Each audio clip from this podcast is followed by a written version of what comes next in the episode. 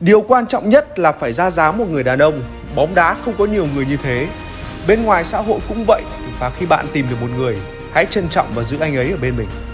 Đó là những lời mà Jose Mourinho đã chia sẻ trước trận đấu cuối cùng của Michael Carrick ở Old Trafford. Hai năm ngồi trên băng ghế huấn luyện của vị chiến lược gia khó tính này tại Manchester United cũng đủ để giúp ông nhận thấy những phẩm chất mà vốn chẳng thể đo đạc được bằng những bàn thắng hay là kiến tạo.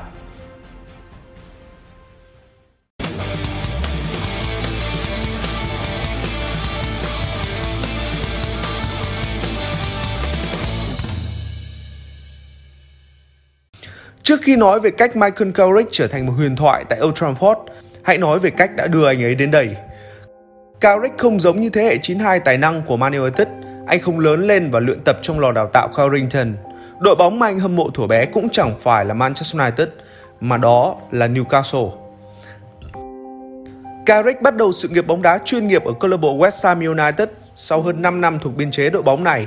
Anh quyết định ra đi vì muốn chơi bóng tại Premier League. West Ham đã xuống hạng vào mùa giải 2002-2003 và điều đó làm Carrick chán nản. Trong những ngày đi tìm một cái tên thích hợp mà bản thân muốn gắn bó, đã có lần anh cùng Arsene Wenger ngồi cùng trong một căn phòng để nói chuyện về những điểm mạnh và điểm yếu của bản thân. Nhưng rồi cuộc gọi mà Carrick trông chờ đã không đến. Màn thể hiện của Fabregas trước Manchester United tại Community Shield đã khiến cho Wenger không cần anh nữa. Bỗng dưng Frank Arnesen, giám đốc thể thao của Tottenham Hotspur liên hệ và Carrick đã đồng ý ngay lập tức. Nhờ vậy, hai năm sau, với bảng hợp đồng trị giá 18,6 triệu bảng, Carrick mới trở thành một phần của Old Trafford. Người hâm mộ đội bóng này khi đó dĩ nhiên không hài lòng chút nào. Họ mong chờ một ai đó năng nổ và mạnh mẽ giống Roy Keane, chứ không phải một cầu thủ đầy vẻ điềm tĩnh và thư sinh như anh. Một nhà báo thân với Manchester United khi ấy thậm chí còn viết Sir Alex sẽ hủy hoại di sản của mình mất thôi. Michael Carrick ư, mang về một Pirlo khi bạn đang cần Gattuso, một miếng băng gạc cho một vết thương nghiêm trọng, một miếng băng gạt đắt tiền và không cần thiết. Nhưng Carrick cũng không cần phải tỏ ra bặm trợn hung hăng như cựu thủ quân huyền thoại để chứng tỏ điều gì cả, mà anh chứng minh nó theo một cách hoàn toàn trái ngược, đó là sự điềm đạm. Sự điềm đạm và chính xác trong từng đường truyền cũng như khả năng lấy bóng trong chân đối thủ một cách nhẹ nhàng nhất. Những thứ được Carrick thể hiện trong sắc áo của quỷ đỏ khi ấy đã không khiến ít người kinh ngạc.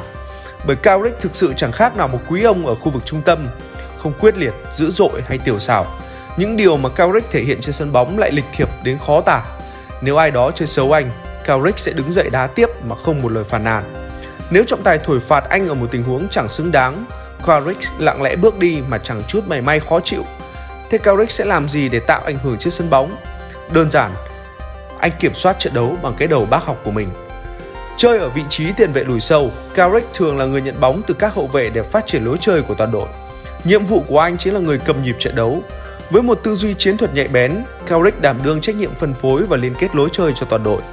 Chơi tốt cả hai chân, truyền dài hay truyền ngắn đều tốt, anh chính là chất keo kết dính hoàn hảo cho toàn bộ 11 con người ở trên sân bóng. Không chỉ là người phân phối, điều tiết lối chơi, anh còn là người giữ nhiệm vụ che chắn cho hàng thủ. Anh không vội vàng trong các tình huống tranh chấp bóng và đoán được ý định của đối phương từ sớm. Có thể nói, Carrick là một trong những cầu thủ có khả năng đọc tình huống tốt nhất. Cũng vì chơi ở vị trí này mà Carrick dường như là một trong những người cuối cùng được nhắc sau những chiến thắng của Quỷ Đỏ. Đôi khi một số người theo dõi vào thời điểm ấy còn chả hiểu anh đang đóng góp điều gì ở trên sân. Triết lý tốc độ của bóng đá Anh khiến những cổ động viên ở đây khó mà nhìn ra hết vai trò của Carrick.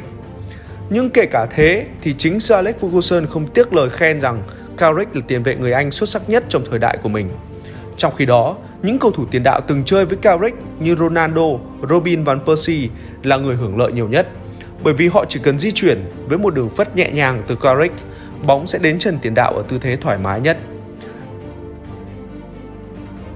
Sự công hiến thầm lặng của anh chính là phẩm chất quý giá nhất mà không phải ai cũng có thể nhận ra.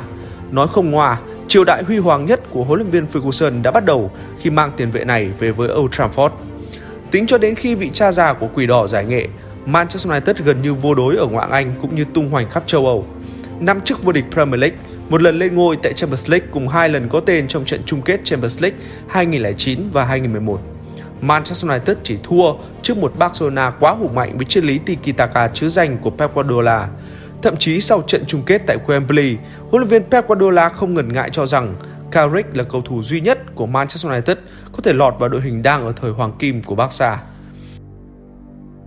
Cũng kể từ chức vô địch Champions League gần nhất của Manchester United vào năm 2008, lần lượt những con người của thế hệ vàng Rio Ferdinand, Wayne Rooney, hay và Cristiano Ronaldo đã ra đi. 10 năm sau, người ta nhìn lại bức ảnh cũ đã chụp anh cùng những người đồng đội ở ngày hôm đó và chợt nhận ra Carrick là người còn lại cuối cùng ở Old Trafford trong đội hình đã đem về chiếc cúp Champions League lịch sử. Dù vậy, bản thân Carrick chưa bao giờ cầu mong vào lời tung hô từ phía tất cả các cổ động viên. Kể cả cấp độ đội tuyển quốc gia, Michael Carrick vẫn thường xuyên bị đánh giá thấp. Anh chưa bao giờ là sự ưu tiên lựa chọn trước những Frank Lampard và Steven Gerrard hay thậm chí là cả Gareth Bale, Jamie Miner, Jordan Henderson. Đến bây giờ người ta thậm chí còn vẫn chẳng thể hiểu nổi tại sao một trong những tiền vệ phòng ngự hay nhất thế giới lại bị ghẻ lại như vậy. Carrick từng thừa nhận anh cảm thấy chán nản khi lên tuyển và hay khi huấn luyện viên không triệu tập. Nhưng thay vì bao biện cho bản thân, anh thường hay nhận lỗi ở bản thân. Có thể mình có cơ hội nhưng thể hiện rõ hết được bản thân. Kết quả là trong từng đấy năm, Carrick chỉ ra sân 34 lần và có một lần xuất hiện ở giải đấu lớn. Đúng là Carrick chưa bao giờ cầu mong sự tung hô, nhưng không vì thế mà những cổ động viên xứ sở sương mù mãi để anh đứng bên lề của sự cuồng nhiệt. Trong những khúc ca thường hay được cổ động viên hô vang trên khắp các khán đài Old Trafford, người ta vẫn thường hay hát về tiền vệ khoác áo số 16 ấy như sau. Anh ta là Carrick, anh ta có thể truyền bóng, anh ta có thể xoạc bóng, anh ta có thể chạy. Ô, ô, ô, anh ta là Michael Carrick. Dù những cú tác bóng chuẩn xác hay những cú sút tung lưới đối thủ xuất hiện với Carrick không nhiều, nhưng từng khoảnh khắc mà anh có được đã in đậm trong lòng người hâm mộ đội bóng. Đó là màn trình diễn tuyệt hảo của Carrick đã góp công không nhỏ cho cuộc lội ngược dòng ấn tượng của Manchester United trước AS Roma tại tứ kết Champions League 2007. Từ giữa sân, Carrick nhận đường truyền của Ronaldo bên hành lang phải, mất một nhịp chỉnh bóng trước khi vẽ nên đường cong tuyệt đẹp để mang về bàn thắng mở màn cho buổi đại tiệc tại nhà hát. Sau đó, từ một pha bóng trách sang hướng trái bên ngoài vòng 16m50, Carrick tiếp tục tung ra cú rocket, khiến thủ thành Doni bên phía đội khách chỉ biết đứng nhìn trong vô vọng. Cú đúp ấy đã đi vào lòng người hâm mộ quỷ đỏ. Mãi cho đến bây giờ, các cổ động viên của Manchester United vẫn cho rằng đây chính là trận đấu hay nhất trong sự nghiệp của Carrick. Một bước ngoặt lớn để giúp anh trở thành một trong những tiền vệ chủ chốt sau này ở sân vận động Old Trafford. Và cũng ít ai biết rằng một con người lúc nào cũng điềm đạm như Carrick lại từng mang một cơn trầm cảm nặng kéo dài suốt một thời gian. Cơn trầm cảm bắt nguồn từ chính trận thua của Manchester United tại chung kết Champions League năm 2009. Điều mà tiền vệ này chia sẻ rằng đã có lúc dường như khiến sự nghiệp của anh lụi tàn. Tôi không bao giờ nói chuyện về Rome với Sir Alex, tôi không thể, nó quá đau đớn. Cho đến tận bây giờ, gần một thập kỷ trôi qua, vết đen từ Rome vẫn chưa hoàn toàn biến mất. Khi trở lại tập luyện trong mùa giải mới, căn bệnh trầm cảm không buông tha tôi. Mùa giải 2009-2010 là mùa tồi tệ nhất của tôi ở Manchester United. Tôi mất phong độ, luôn vào sân với cái đầu lẫn trái tim chịu nặng. Cơ thể của tôi còn nặng nề hơn. Tự tin có ý nghĩa sống còn với một vận động viên thể thao và khi đã mất tự tin rồi, thật khó để tìm lại. những sự nghiệp của Carrick vốn là một bản nhạc thăng trầm và thật tuyệt vời khi những nốt cuối của nó đã vô cùng lừng lẫy. Ở mùa giải 2012-2013, Old Trafford không còn chứng kiến một người hùng thầm lặng của câu lạc bộ nữa mà anh trở thành một người hùng đích thực, gánh lấy gần như hoàn toàn tuyến giữa, giúp đội bóng thi đấu ổn định trong thời gian dài trước khi cùng Manchester United đoạt được chiếc cúp vô địch Premier League lần thứ 20 trong lịch sử câu lạc bộ. Kết thúc mùa giải, Carrick được bầu chọn vào đội hình tiêu biểu của nước Anh năm đó, song đó chưa phải là tất cả. Tầm ảnh hưởng, sự quan trọng của Carrick đã thực sự được người hâm mộ của United thừa nhận. Nắm giữ gần như tuyệt đối số phiếu bầu, Carrick đã trở thành cầu thủ xuất sắc nhất năm của đội bóng.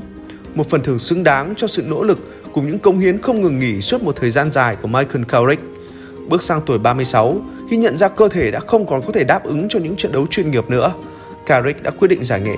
Anh có thể đã đi đâu khác, chơi bóng thêm một vài năm ở những đấu trường mức độ thấp hơn, nhưng Carrick đã chọn kết thúc sự nghiệp tại Old Trafford, nơi mà anh nói là ngôi nhà thứ hai của mình. Và trong trận đấu cuối cùng tại đây, Carrick vẫn để lại một dấu ấn vô cùng đậm nét, một nốt nhạc cao trào cuối cùng trước khi đôi chân ấy dã tử sân cỏ. Lão tướng người Anh thực hiện đường truyền việt tuyến mang đúng thương hiệu cho Hoa Mata thoát xuống, truyền ngang cho Marcus Rashford đệm bóng vào khung thành bỏ trống, mở tỷ số ở phút 35. Anh thi đấu 85 phút trước khi rời sân nhường chỗ cho Paul Pogba. Những tràng pháo tay vang lên không ngớt để tri ân những công hiến trong suốt 12 năm của tiền vệ người Anh. Đến bây giờ, Carrick đã không còn là một người hùng thập lạng nữa. Bạn nghi ngờ điều đó ư? Cứ hỏi cổ động viên Man United xem họ nhớ anh đến nhường nào thì sẽ biết.